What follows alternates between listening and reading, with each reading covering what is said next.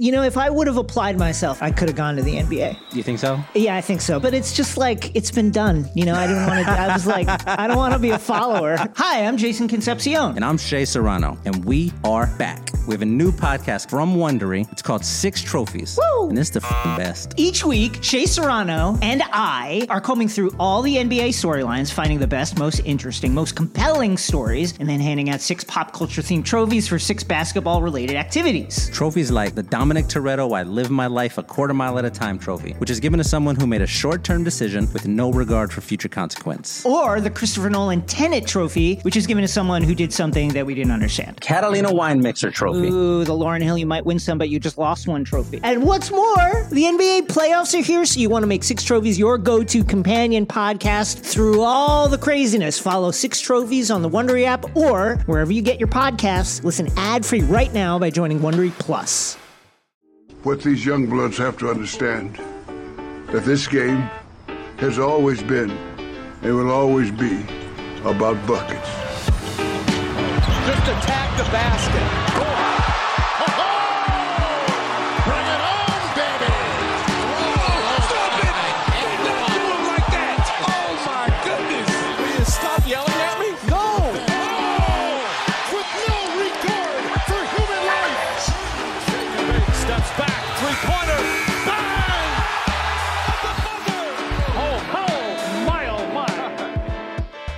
Welcome to Buckets. I am your host, Brandon Anderson. I'm here with Joe Dellera. We are here to bring you a little March Madness NBA crossover episode. If you're watching on video, I've got my March Madness shirt on. Joe's got his Yankees hat. It's all right. We're not all perfect. Today, for this episode, as always, sponsored by FanDuel, Joe and I are the NBA selection committee. So it is March Madness, it's bracket season every podcast you listen to is doing some version of a bracket. So we don't want to miss out. We today are going to make the NBA bracket. We're going to create the NBA playoffs. 16 teams playing is out. So we're just down to 16. But we're going to do this like if it was the NCAA. So rather than divisions and tiebreakers and all of that wonky stuff, we're going to do this the good old fashioned way, completely subjectively we're going to look at everything we've seen so far and then just decide you're the one seed, you're the two seed, all the way on down to 16. We'll have some actionable takeaways along the way. We'll do some debating. Joe and I have not talked really about this before. We're going to just do this live here for you. So that's the plan today. Joe, are you enjoying March Madness? Who's your pick to win the whole thing? So I, I did two brackets this year. I tried to only do one, but I, I had to do two. I have Houston winning in one, and I have Alabama winning in the other. So Oh, very real- creative. little, little chalky, but uh, but but I think you know uh, they, they seem to be the best teams. Well, the good news for you is, as when when folks listen to this, both those teams will still be alive heading into Friday night. My Yeah. bracket selection is UConn, who might be out by the time that folks listen to this. I'm excited to watch some college basketball. Man, flipping back from opening round and and round of 32 to then watching some NBA this week. Like I'm watching, we're, we're recording Thursday. I watched the Mavs Warriors game last night. Whew, that is a different brand of basketball. That is a, a just well-oiled machine on both sides, hitting every open jumper. It's a beautiful thing, Joe, to get back to the way basketball is supposed to look. hey, you know it's it's nice to watch some good ball. It, it is. It's nice to watch some one and done craziness and buzzer beaters and throwing the ball away with three seconds left to play. But it's nice to watch some good basketball too. All right, let's Yeah. get to our bracket here. So again, the deal is we are the NBA selection committee. There's just the two of us, so we're gonna have to fight it out if we disagree here. We're just gonna choose top to bottom. We're gonna pick our number one seed and then go on down the bracket from there. East and West are all going together here. We're just making one big bracket. So hopefully that will give us some interesting matchups. We even talked about, yeah, are we going by win loss record? Are we going by net rating or SRS or head to head record? Or I've got some other kind of fun stats along the way here for some of these teams we'll throw in. Does recency play in? Do injuries matter? Uh, for that matter, uh, I'm thinking, Joe, that we're, we're basically planning this for the start of the playoffs to be at their usual time. So we're not Yeah. factoring in pretend rosters. We've got to go with the information that what we know today on Kevin Durant and Paul George, Zion Williamson, etc., or what we don't know today And in a lot of those guys' cases. So start at the top. How many teams, Joe, would you be considering for your number one overall seed? There are three, maybe four. Okay. considering for overall number one. So I'm gonna I'm gonna say your three, maybe four are I'm not sure which are the maybes, but I'm gonna say these are three East teams and then Denver. Is that your three, maybe four? That's exactly what it is.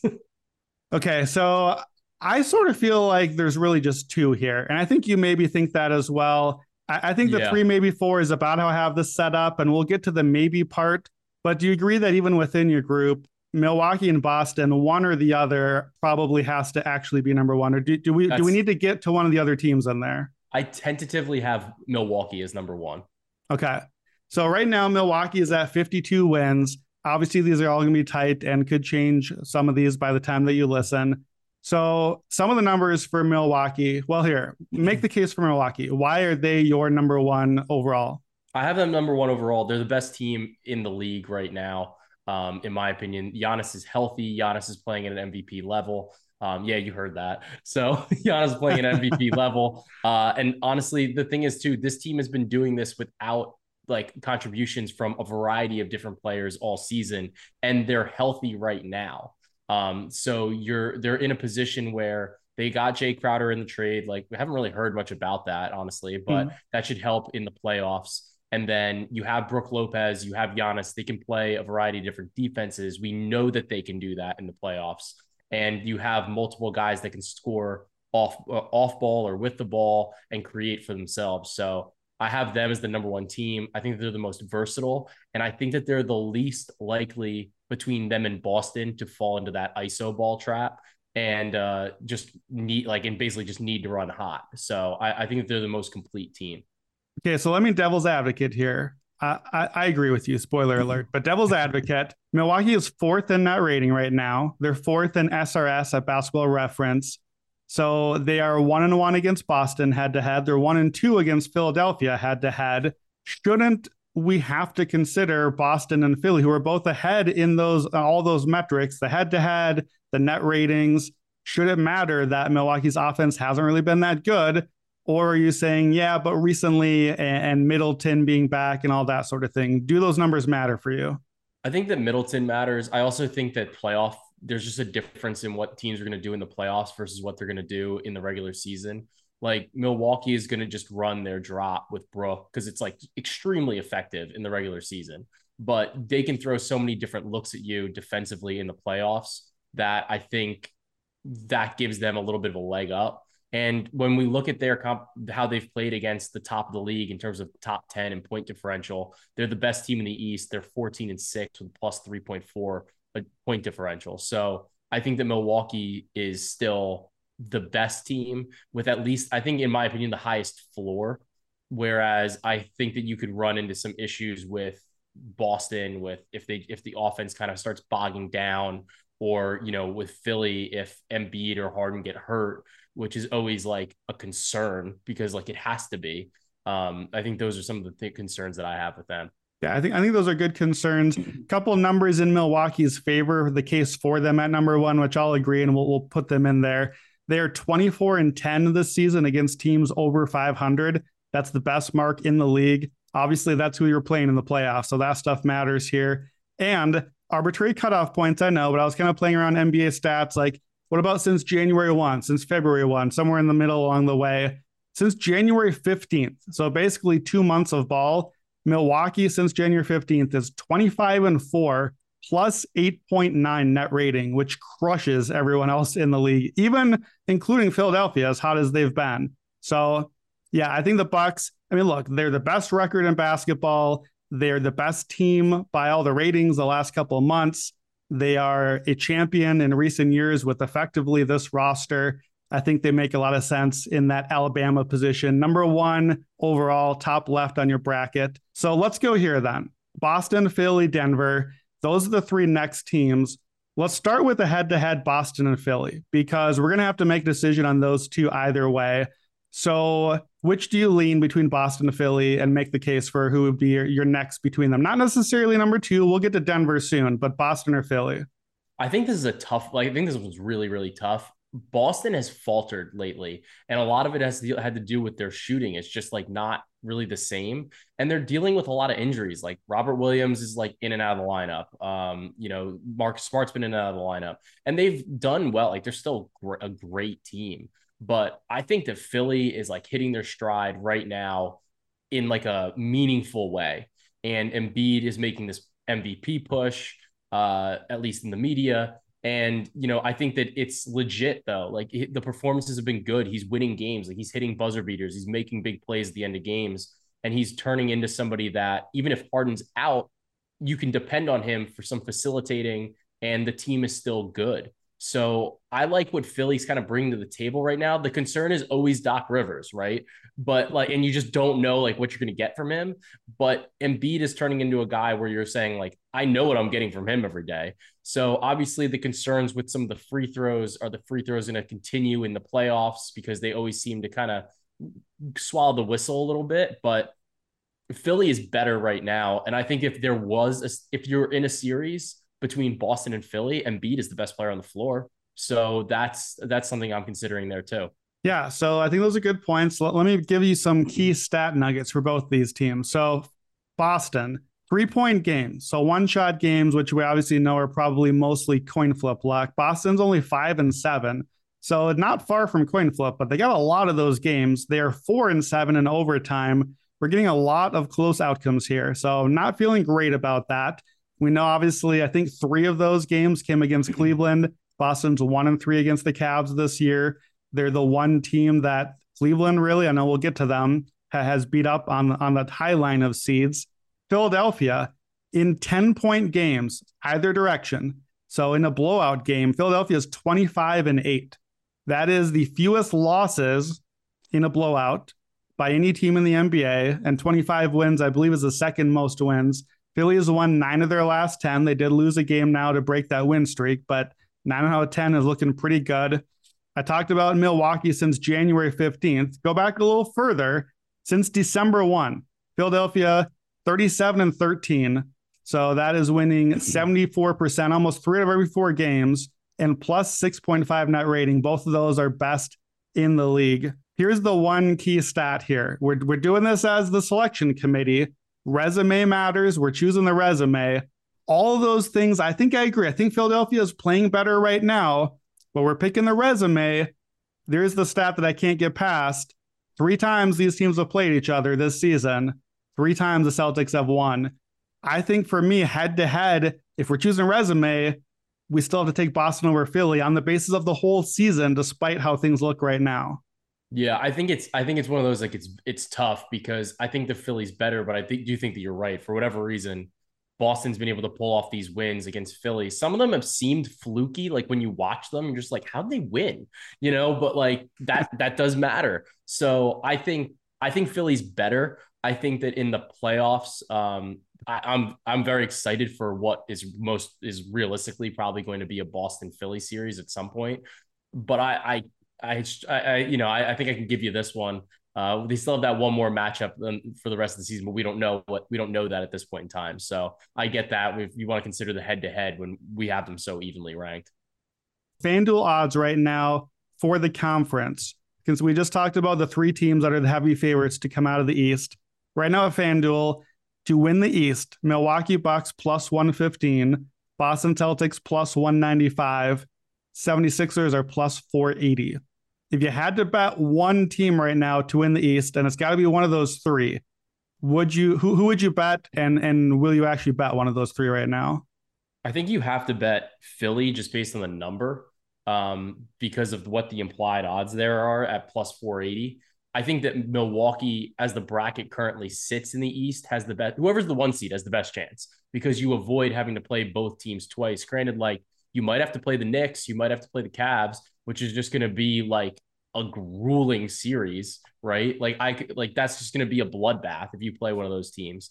But Milwaukee, you have to say that they're going to have the easiest path. They're the one seed. Like they're going to play what? Like the Bulls in the first round. like yeah, Chicago hopes. yeah, Chicago hopes they're they're going to get swept by the Bucks in the first round. Like that is going to be if they play like we just know like if Milwaukee plays Chicago in the first round, you are just going to hammer Bucks to sweep, Bucks minus two and a half games. Like we're, we're gonna, bring be, back those Grayson Allen escalator yeah. bets. Give me the Grayson threes again. It's it's gonna be crazy. Yeah, maybe Jae Crowder gets that time this year, but like we'll see. But Milwaukee's path as the one seed in the East makes them prohibitive favorites. But I just don't think that the plus one fifteen is worth laying at this point.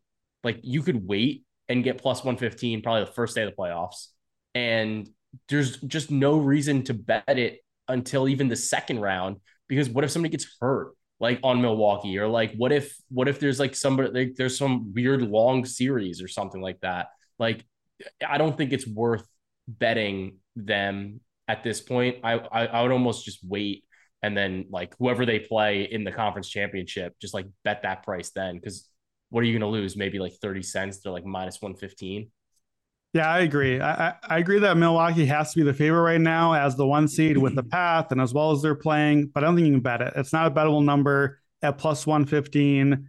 We're still like we're we're near the end, but we're still really from the time these really matter in the East. That's May. Like we're a ways out from where we need to see this this team healthy and, and performing well. Yeah, yeah, there will be other chances. Who knows?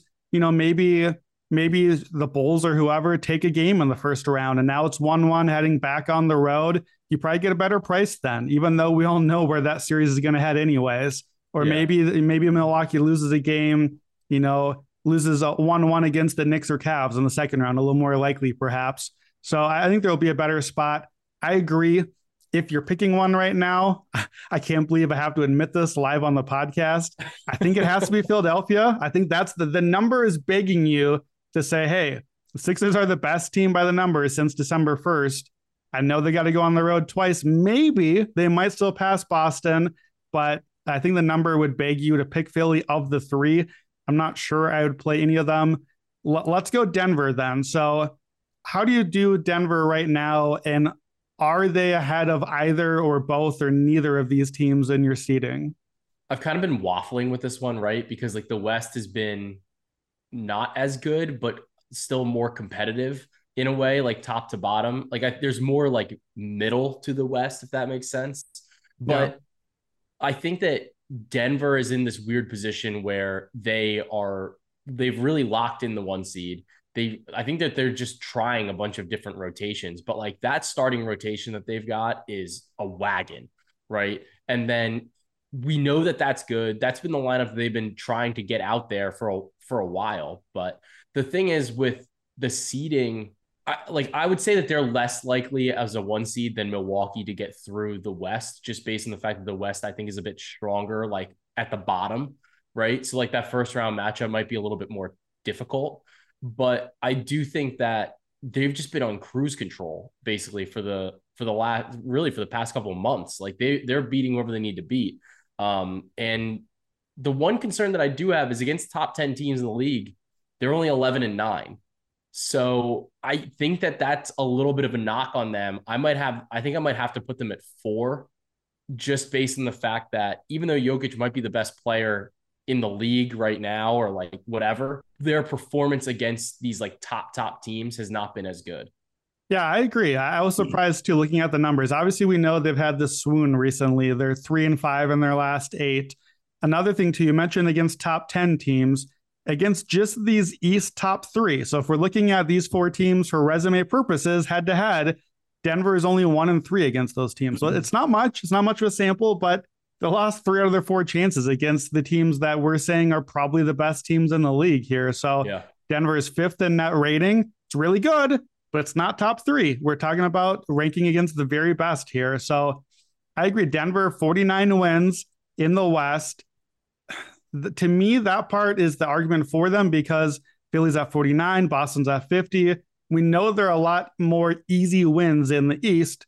49 wins in the West on its own looks a little better, but I think overall the resume doesn't quite measure up. And, you know, if we're looking at like the the the selection committee, wants teams who are playing well when we get into the tournament. Uh, that's just just not Denver right now. Maybe yeah. they're going to flip the switch, but we don't really have a way to know that. And you know, we're trying to be fair here. So I think I agree. Denver four here with you. So let's uh, do we agree locking in then? We had Milwaukee at the one seed. Do we go Boston two, Philly three, Denver four? Yeah, that's how I have it. Okay. Without getting too far into this, because we've done MVP here and there and everywhere. If we agree that Denver is clearly the fourth best resume of this group, and Nikola Jokic no longer has that in his pocket like he seemed to as recently as like two weeks ago, would have been probably the two seed here if we had done this. Is that really a damaging thing for the MVP case? Is this MVP case really getting away from Jokic? Like, we think that Giannis and Embiid's teams are better. So that takes that thing away from him. Does this sort of conversation we're having matter with the MVP race? I mean, maybe. Like, I, I, think at the end of the day, we'll have a better idea when that next straw poll comes out because I think at the last one, it was Jokic's by far. And then even the vote, the voters that came in, they were saying that it was close, but they still ended up going Jokic, then Giannis, then Embiid. So Embiid has a lot of like backwards resistance, you know, that he's got to overcome, I think. And the question becomes if people are saying, like, well, okay, I can get off of Jokic, like, I don't want maybe we don't want to give him a third one in a row or like whatever, whatever narrative that they're going to come out with. The question then becomes do those voters that have been traditionally betting on Jokic, do they fall into the like, well, Embiid's got the most points per game. He's doing this, he's doing that, like whatever. Or are they going to look at it from a, maybe a little bit more advanced metric spot and be like, well, Giannis, or like, look at what this team is doing without all of these other players. Granted, Embiid has also missed players, but you can't bet him at the number again. Like the number doesn't make sense right now, besides the narrative in the media, right? Like the narrative in the media has swung where you're hearing a lot more about Embiid, Embiid, Embiid.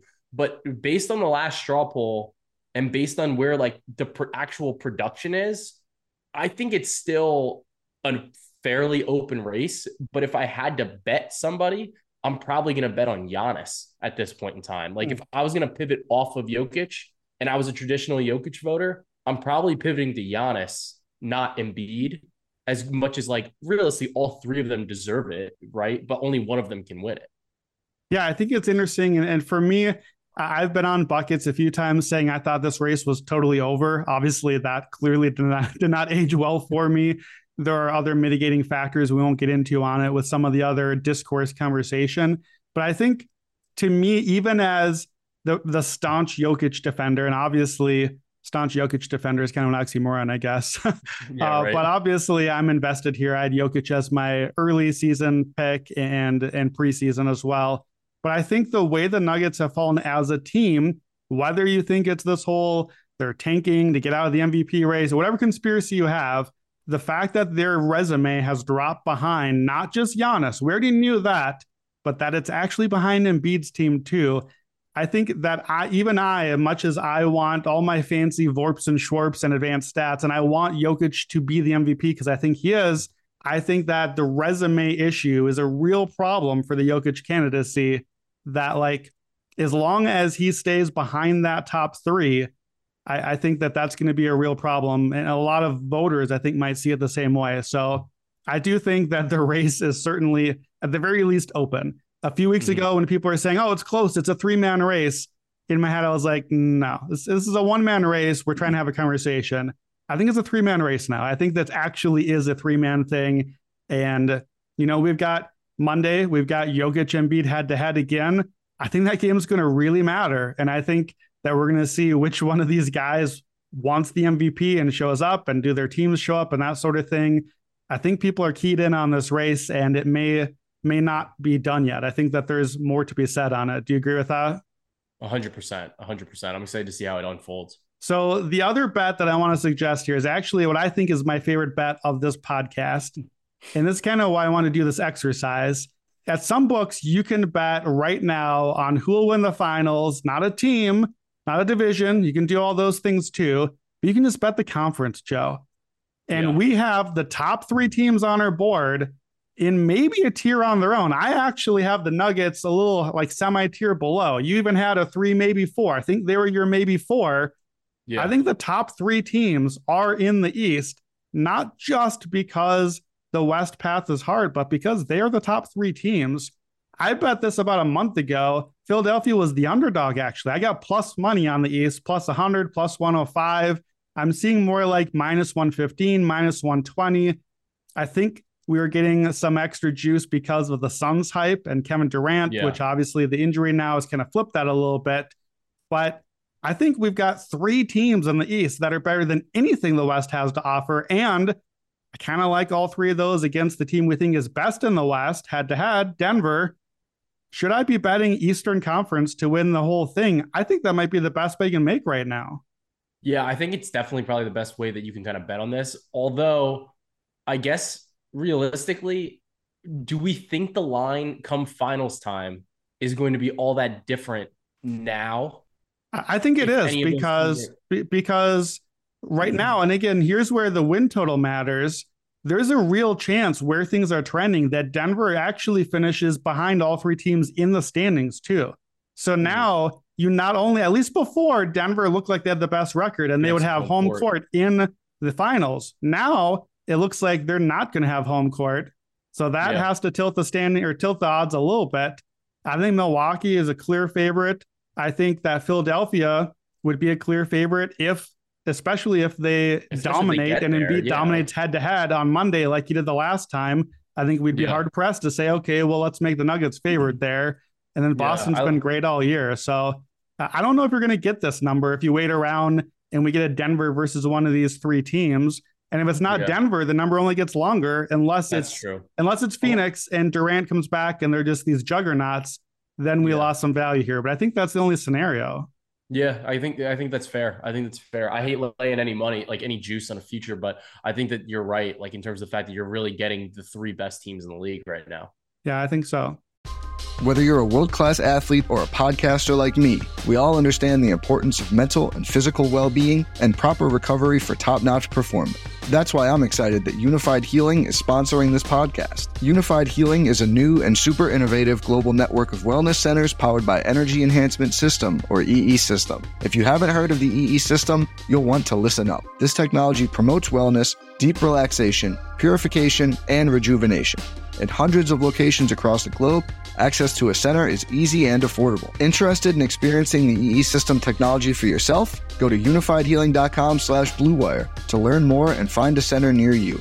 That's U-N-I-F-Y-D healing.com slash bluewire. No material or testimonials on the Unyfyd Healing website are intended to be viewed as medical advice or a substitute for professional medical advice, diagnosis, or treatment. Always seek the advice of your physician or other qualified healthcare provider with any questions you may have regarding a medical condition or treatment and before undertaking a new healthcare regimen, including EE system.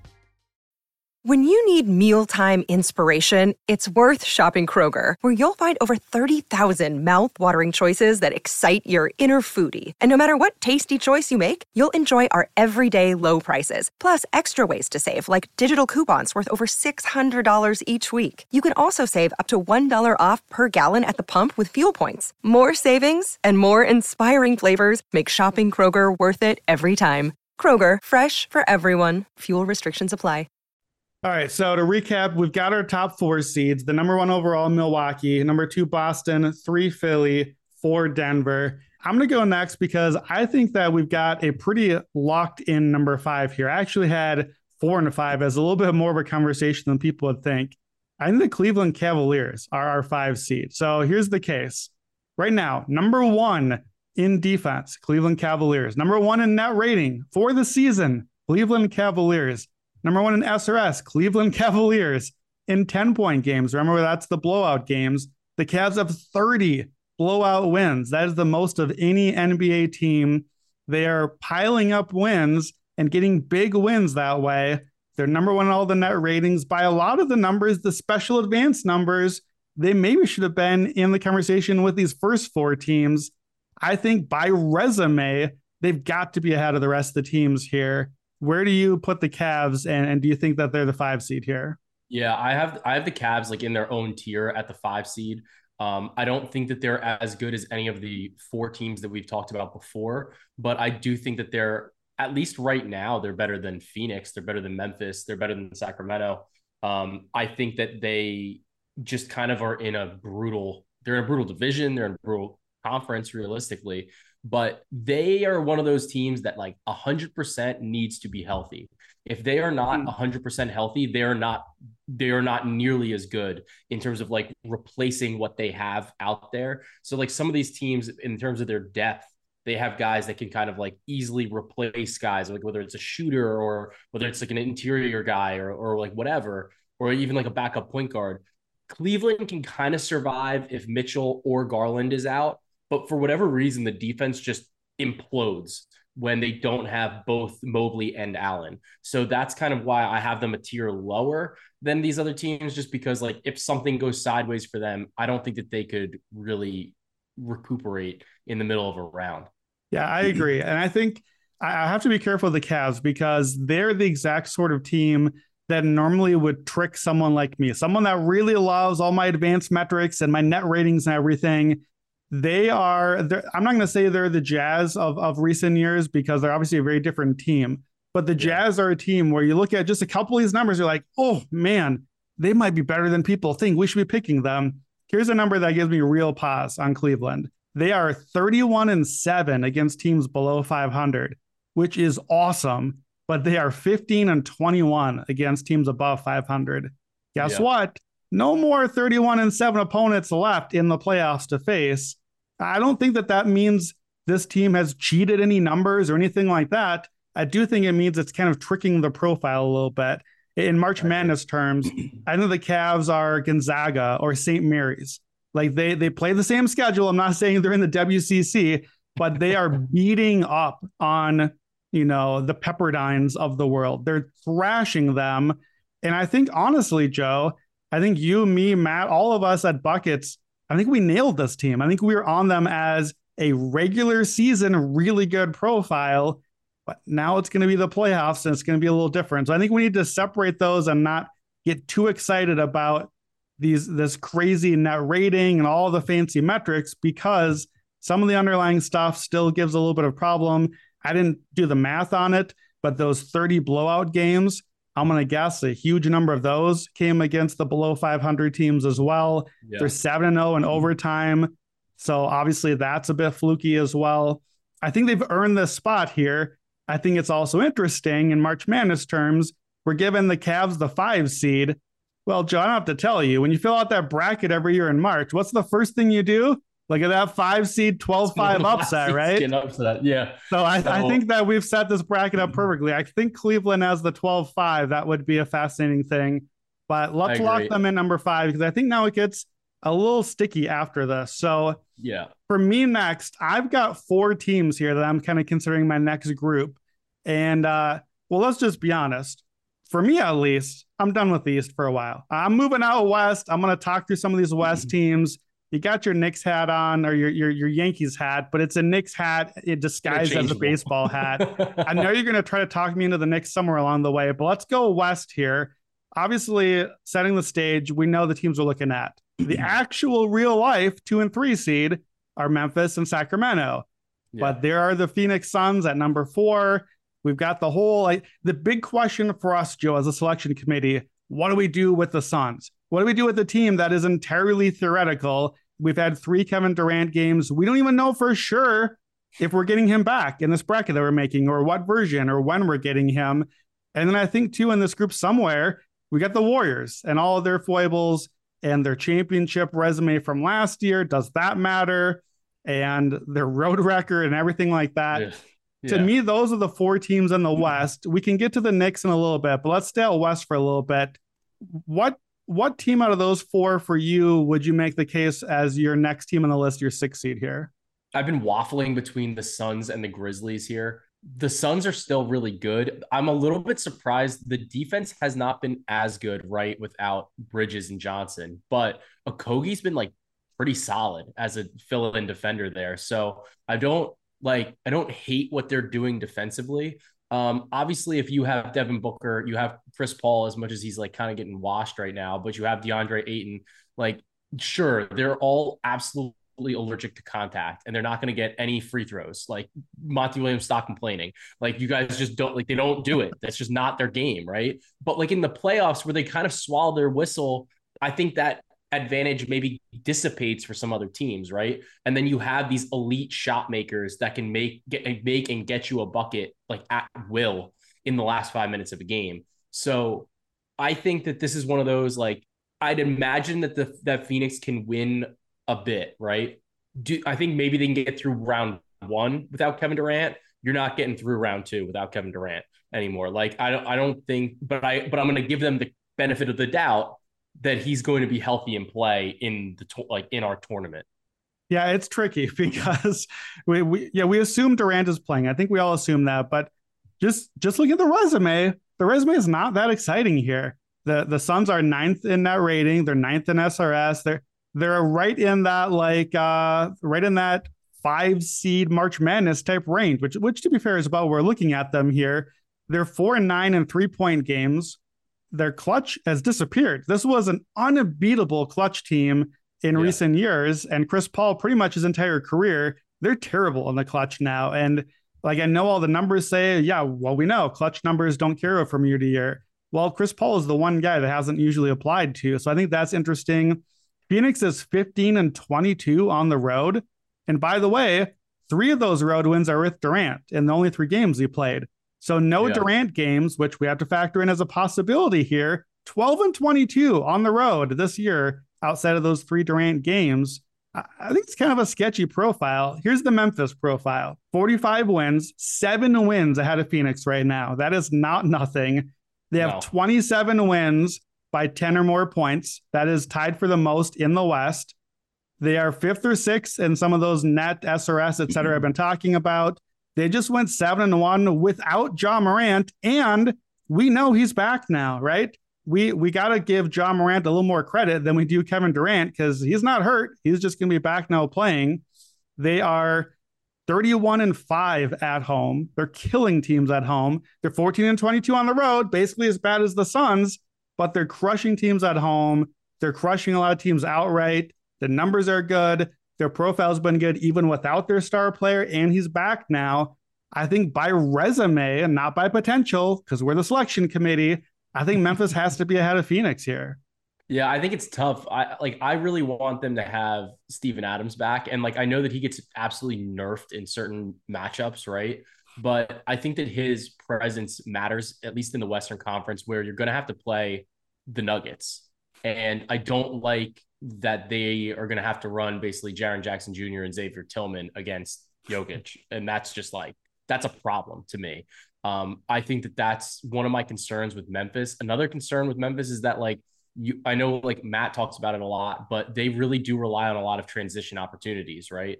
So you maybe you don't get those the same way in the playoffs. Obviously, Jaren is playing, Jaren Jackson Jr. is playing on like another planet right now. Um, and he's been absolutely incredible. But I just there's something about this team that I just don't buy, and uh, it's like hard to put my finger on it, like exactly what it is that I just don't I don't get that like title contender feel from them. And I think that's part of why I like Phoenix, even though like I don't think they could win. I think the Phoenix is more of a threat to like win a title than Memphis is.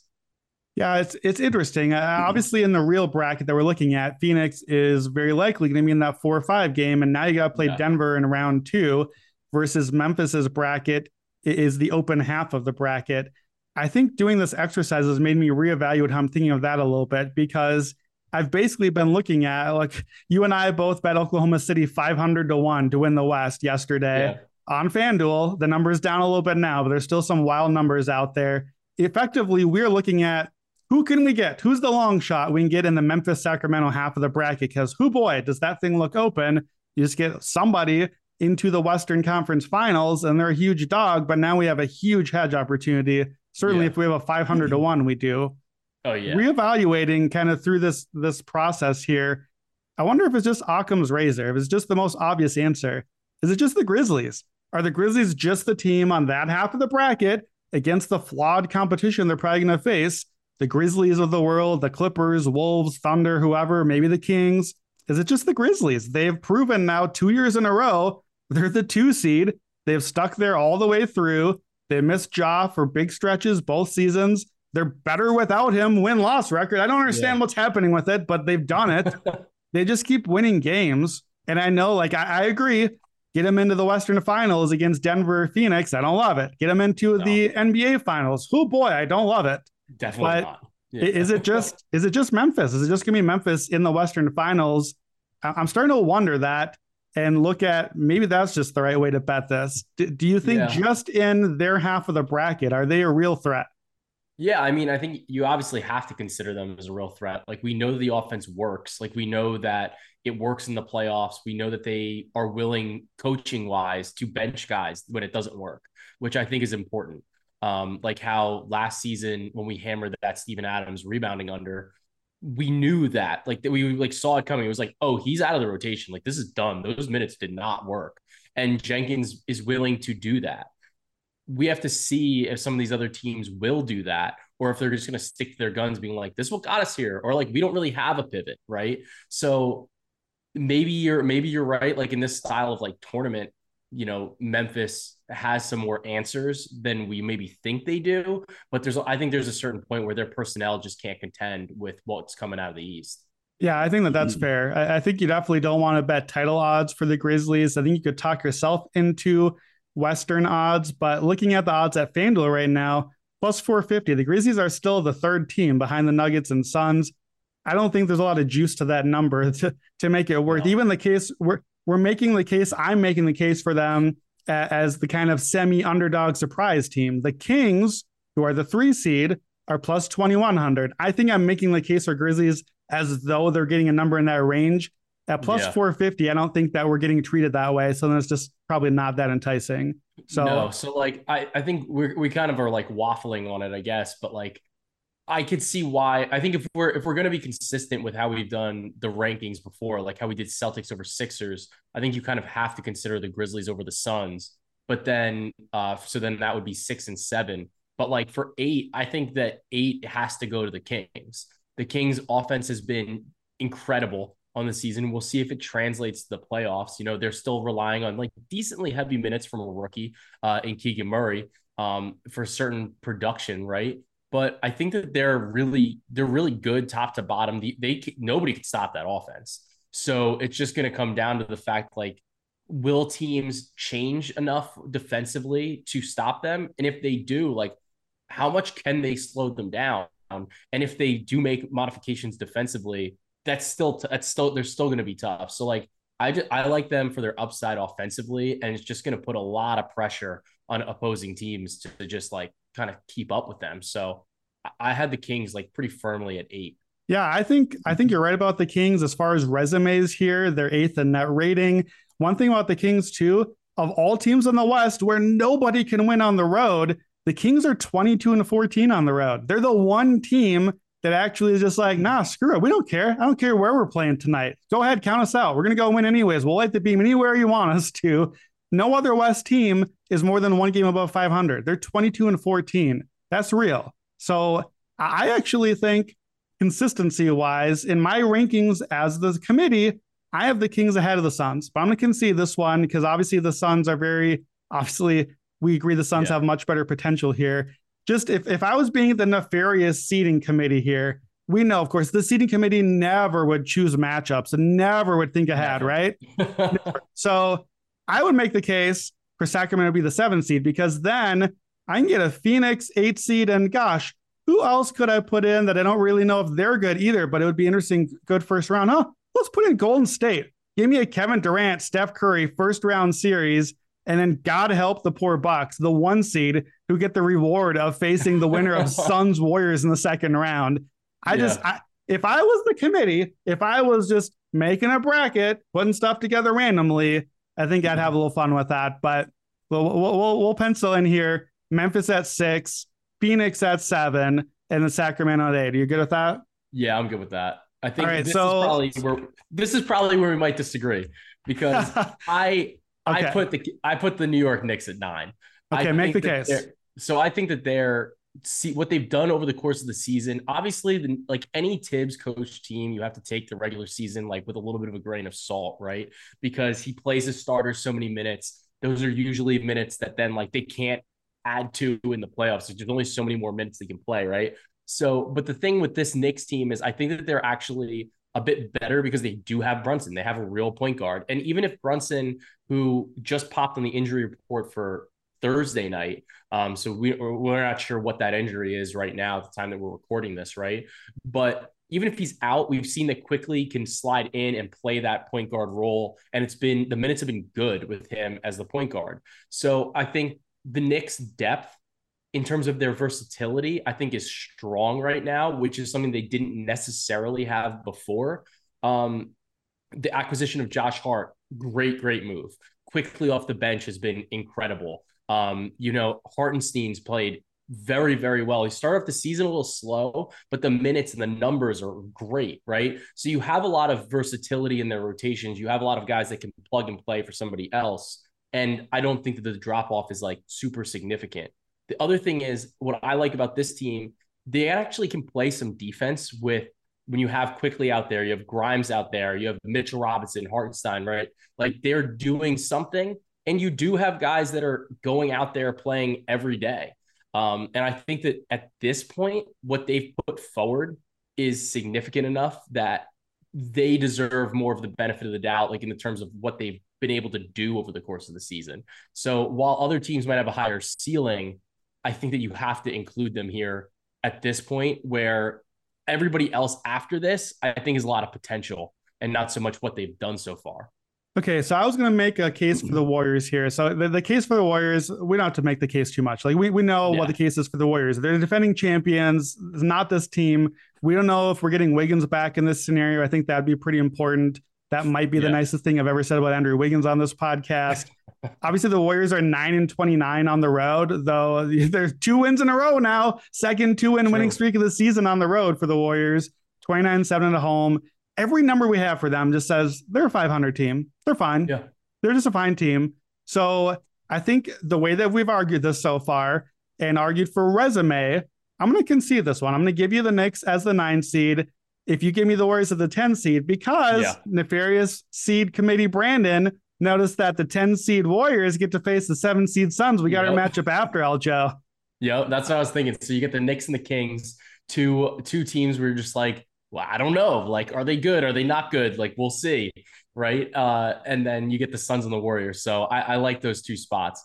I like it. And Suns um, Warriors, by the way, winner gets the Boston Celtics. So Merry Christmas, yeah. Boston fans. Congratulations. Great, great matchup there. I'm curious to see who you have at 11 because I think we're starting to get to that point where we're just like, eh, like, yeah. like whatever. I, I, agree. So here's what I want to do for this next little bit because I have this next kind of, I think we have a similar tier ish of teams we're yeah. we're getting a little long here, so let's kind of just draft a little bit. Well, let's go. I'm just going to pick the 11 seed here from the teams left.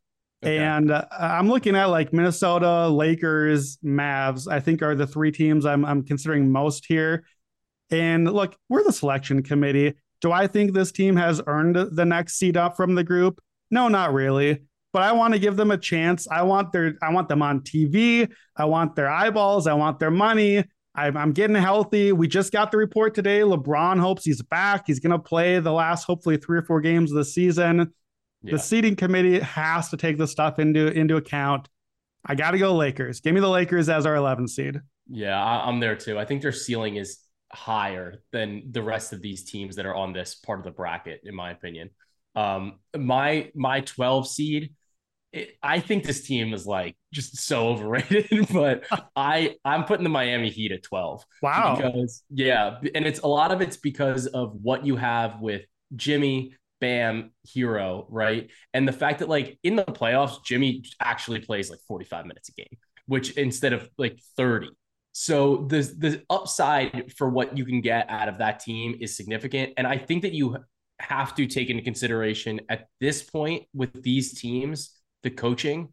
And I think that Spoelstra is arguably the best coach. Like he's hmm. one of the best coaches in the league, but I think he's like yeah. definitely probably the best coach at this part of the bracket. So I could see them cooking something up. Like they remind me, you know what Miami reminds me of? They remind me of Syracuse just throwing fucking zone out there Ooh, at the I 11th. Like that. That's like what this reminds me of and that's why I went with Miami here. And like this is like the this reminds me of that Syracuse run the other year where they were what an 11 seed and then they just went to the final four because they just played zone yeah. and nobody could figure it out. So I'm giving them the edge based on coaching and the fact that like you actually will get significantly more minutes from their best players, which is something that some of these other teams can't really say that they can do. Yeah, this is interesting because uh, in March Madness terms, you just made Miami the, the team where I wanted to bet on them as my sleeper, and then they come out a little higher seated than you think. You're like, ah, yeah. doggone it, what is this bracket now? Like yeah. I was kind of hoping Miami would get to be like a 15 seed, and I'd get to try to talk us into an upset or something. I, yeah. On resume, I had them a couple spots below some of these West teams here, but I liked them, so maybe I just should have ranked them here anyway. They're 14 and eight in three point games which first of all, that's a good record. Second, 22 times they've played a one bucket game. That's a yeah. lot of games. Like that's crazy. Games. And we know Jimmy Bucket's going to show up in those spots in the playoffs. And the Heat are one of only four teams in the East that has a winning record against teams above 500. It's just those top three in the Heat. And they're 7 yeah. 3 of their last 10. So I think this is a team that two weeks from now, when the actual committee meets to choose the actual playoffs, Joe, if they keep trending this direction, they might be a team where someone on the committee is going to be like, hey, aren't the Heat just the fourth team in the East? Aren't they the team yeah, that we really should be thinking about there? So we put them here as the 12 seed. They get Cavs first round and then Denver second round. Sounds I think perfect. Miami is like, the trendy exactly... final four pick in our little bracket. They're the yeah. sleeper that a lot of people are going to like, right? Yeah, 100%. Another day is here and you're ready for it. What to wear? Check. Breakfast, lunch, and dinner? Check. Planning for what's next and how to save for it? That's where Bank of America can help. For your financial to-dos, Bank of America has experts ready to help get you closer to your goals. Get started at one of our local financial centers or 24-7 in our mobile banking app. Find a location near you at bankofamerica.com slash talk to us. What would you like the power to do? Mobile banking requires downloading the app and is only available for select devices. Message and data rates may apply. Bank of America and a member FDIC. All right, so I got to pick a 13 seed here. I really I, I mentioned Dallas and Minnesota. I, I don't care. like I, I, I don't I have no idea. I uh look, I, I need to redeem some of my Timberwolves fandom. So I'm just gonna go with the Timberwolves. KAT is back, and the Timberwolves are unbeaten in his return. The winning free throws. Trae Young flopped a billion times. Minnesota unstoppable. I, I, don't think the profile is that great, but Dallas does not excite me. Like Dallas, I think has to be in our little tournament but nothing about their stats. Like I literally wrote nothing about them. I have no numbers for Dallas. So just give me Minnesota. They're a 13 seed. Yeah, I have um I have Dallas next. And it's basically just you have Luka and Kyrie. And like yep. yep, that's it. That's the cap. That's the cap. Like yep. they they they can score on anybody. So they're they're my 14th seed. Yeah, that, that's pretty much it. That's what we've got to say about Minnesota and Dallas. Enjoy your analysis there. So yeah. that's our 13 and 14. Okay.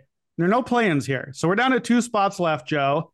We have so far had one, two, three, four, five, six teams from the East, eight teams from the West. So let me set us up here. We got two spots left. We're not going to draft these. We'll, we'll kind of talk these through again because I think we're back to actually caring a little bit here. So, yeah. notably, a team we have not put in our bracket yet the Los Angeles Clippers. Paul George had that injury. We're, we're at the will reevaluate in two to three weeks spot, which we are often interpret as back in two to three weeks, but it does not usually mean that. And it's like, no. oh, well, he'll be back by the playoffs. Well, guess what? What if they're not in the playoffs? We might need him yeah. back by the play in.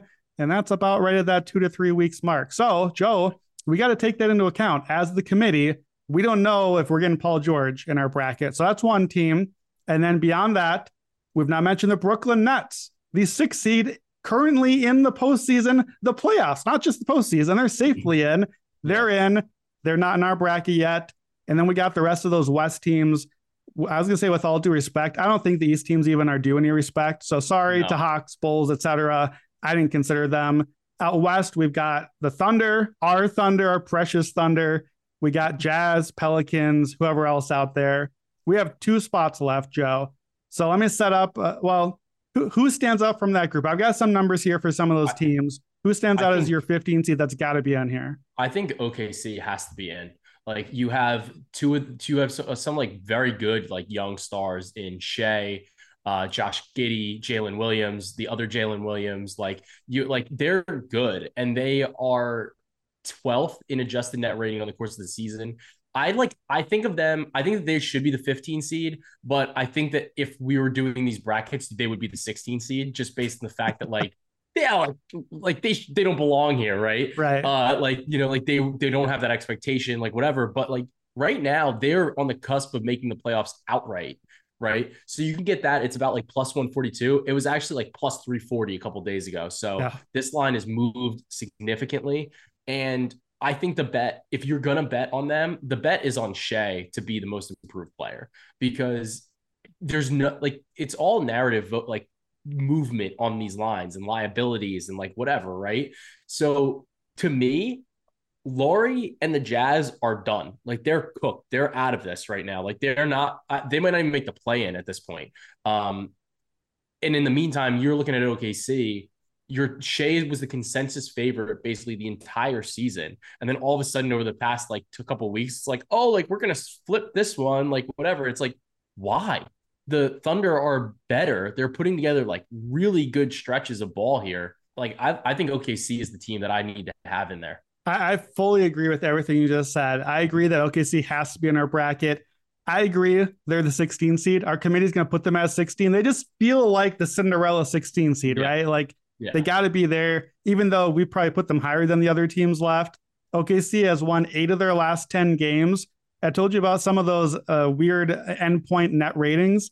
Since the start of the calendar year, Joe, January 1, Oklahoma City is fifth in the NBA in net rating. They're plus four and a half points. That is a team that basically equals out to like Denver for the whole season. They're legit. It's- yeah. Yeah, it's it's legitimately a good team. OKC has to be in, and I know we're gonna leave out some big markets here, and and maybe that means that mm-hmm. our committee in real life wouldn't do it. They'd probably like create the play-in game and put OKC into that here. We're putting them in. They are our 16 seed, and I agree. Also, you said with most improved, Shai Gilgeous-Alexander at FanDuel right now plus 380.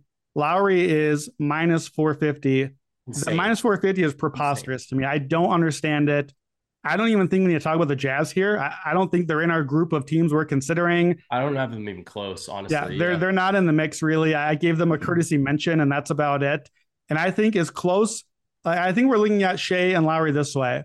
Well, they're both all NBA type guys now. They're both all stars now. But which one improved more? Well, that's got to be Lauri. It wasn't Shai already really good, but Lauri improved more. So I think that's why we're trending that direction. But if suddenly OKC is the sixth seed or the seventh seed, and this hot team entering the playoffs and a real threat, and the Jazz are an afterthought over this final three weeks, I think that absolutely is a factor. Voter history says that is Yeah. a factor. We choose a player from a playoff team. So I think that's a bet that you make.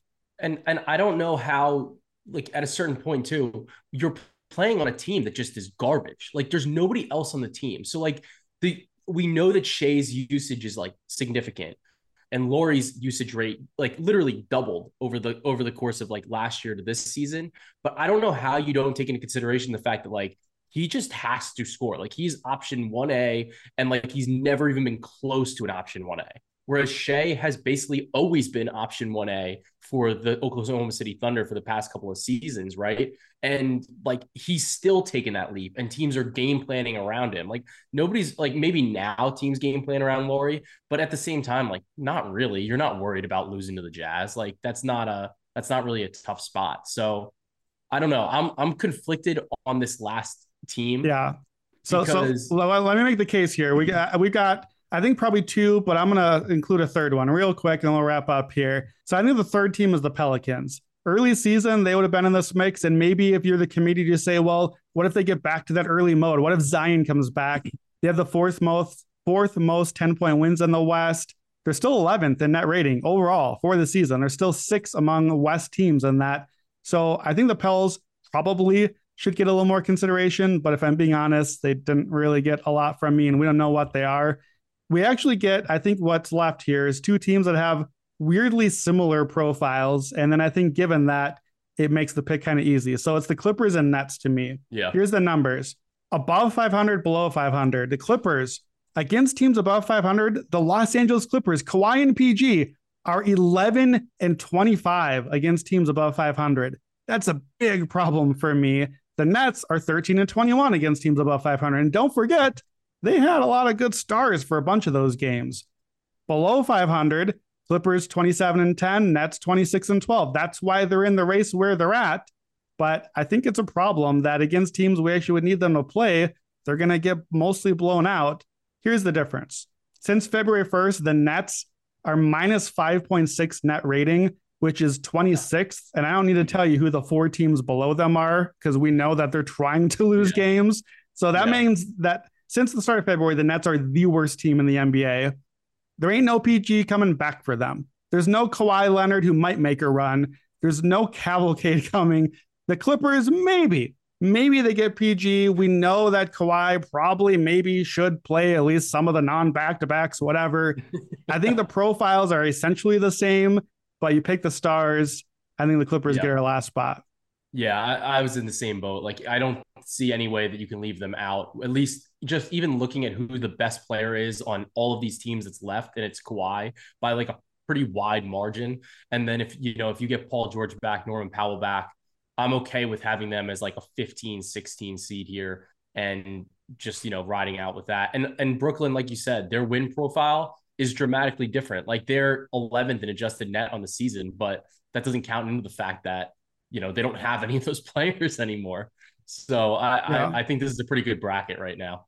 I think that's the bracket. So my, my best bet from all this bracket shenanigans is back to that one we talked about earlier. Give me the East versus West in the in the championship. Give me that minus 115.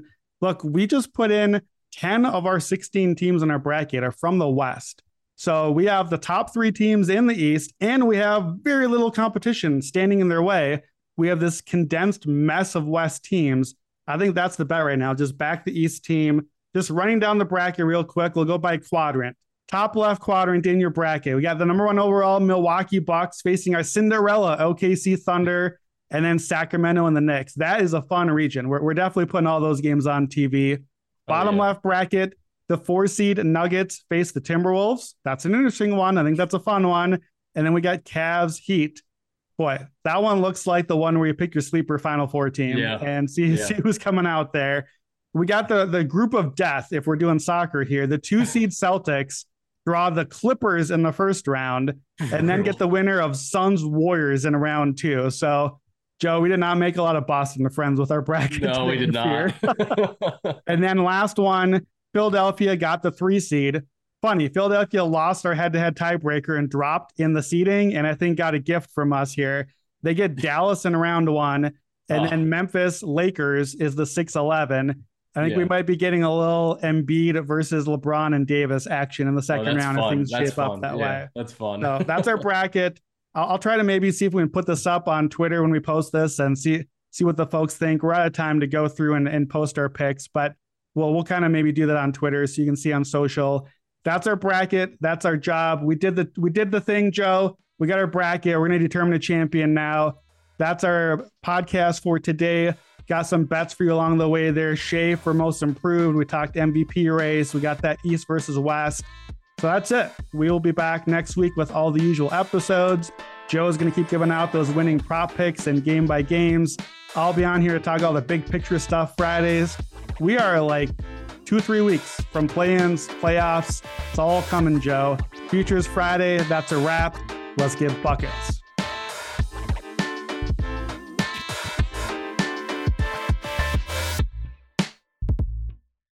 Action Network reminds you please gamble responsibly. If you or someone you care about has a gambling problem, help is available 24 7 at 1 800 Gambler.